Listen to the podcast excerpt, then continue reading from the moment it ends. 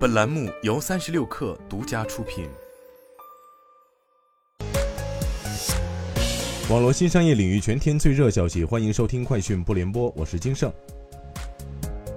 三十六氪获悉，微信青少年模式升级，升级后在微信聊天页面输入“青少年模式”“微信青少年模式”“未成年保护”等文字，前面加井号并发送后，点击蓝色字样就能直达设置页面，快速开启青少年模式。国际数据公司 IDC 手机季度跟踪报告显示，二零二三年智能手机市场仍旧难言乐观。二零二三年全球智能手机市场出货量将会低于十二亿台，同比下降百分之一点一。中国市场出货量预计将仅有二点八三亿台，同比也会下降百分之一点一。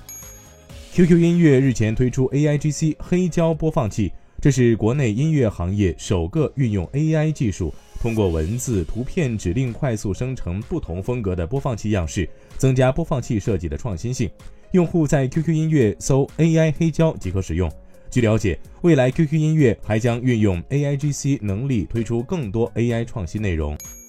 百度集团副总裁 YY 负责人陆源表在2023 YY 直播工会生态大会上表示。二零二三年，YY 直播一方面会持续提升来自百度系产品的流量使用效率，联合七猫、小度、爱奇艺、文心一言等实现流量和内容的互通互助；另一方面，提升与头部流量平台的合作力度，吸引更多有效用户。此外，还将推出流量放权策略，将更多流量交给工会进行自主支配。奥迪发布面向未来生产计划。从二零二六年开始，奥迪面向全球市场推出的新车型将全面切换为纯电动汽车，至二零三三年逐步停止内燃机车型的生产。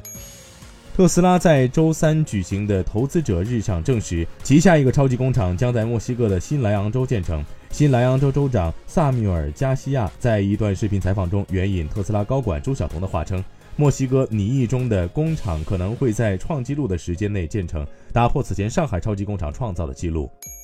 市场消息称，富士康计划投资七亿美元在印度建新工厂，用于生产 iPhone 零部件。据称，该工厂可能还用于组装 iPhone，也可能用于为苹果新兴的电动汽车业务生产零部件。